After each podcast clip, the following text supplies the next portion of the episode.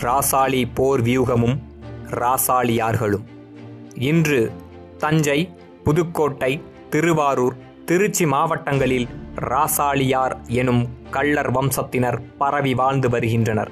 பெரும் வள்ளல் புலவர்களின் புறவளர் கரந்தை தமிழ்ச் சங்கத்தின் முதன்மை ஆதரிப்பாளர் என பல பெருமைகளுக்குச் சொந்தக்காரரான வள்ளல் வா. கோபாலசுவாமி ரகுநாத ராசாளியார் போன்ற பல சான்றோர்கள் ராசாளியார் வம்சத்தில் உதித்தவர்களே. ராசாளியார் எனும் பட்டத்தின் வேர் சோழ மன்னர்களின் போர் வியூகத்தோடு நேரடி தொடர்புடையதாக உள்ளது.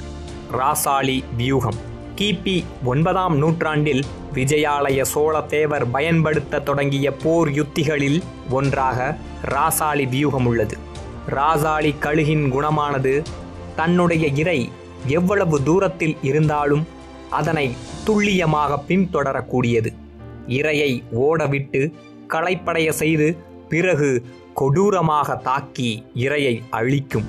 இந்த வியூகத்தின் வெளிவட்டம் முழுவதும் காலாட்படை இருப்பார்கள். கையில் வில் வாள் மற்றும் எதிரிகளின் முன்னிருப்போர் கையில் கேடயத்தையும் கொண்டிருப்பார்கள்.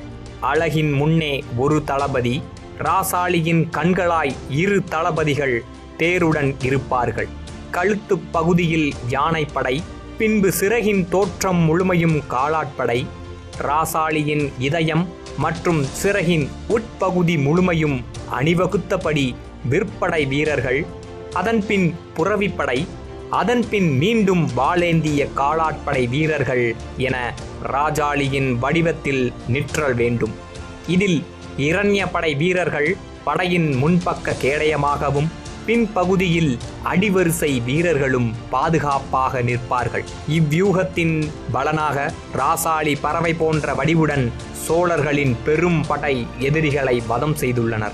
இத்தகைய போர் வியூகத்தில் சிறந்து விளங்கிய தளபதிகள் ராசாளியார் எனும் பட்டம் பெற்று இன்றும் புகழுக்குரிய ராசாளியர்களாகவே வாழ்ந்து வருகின்றனர்.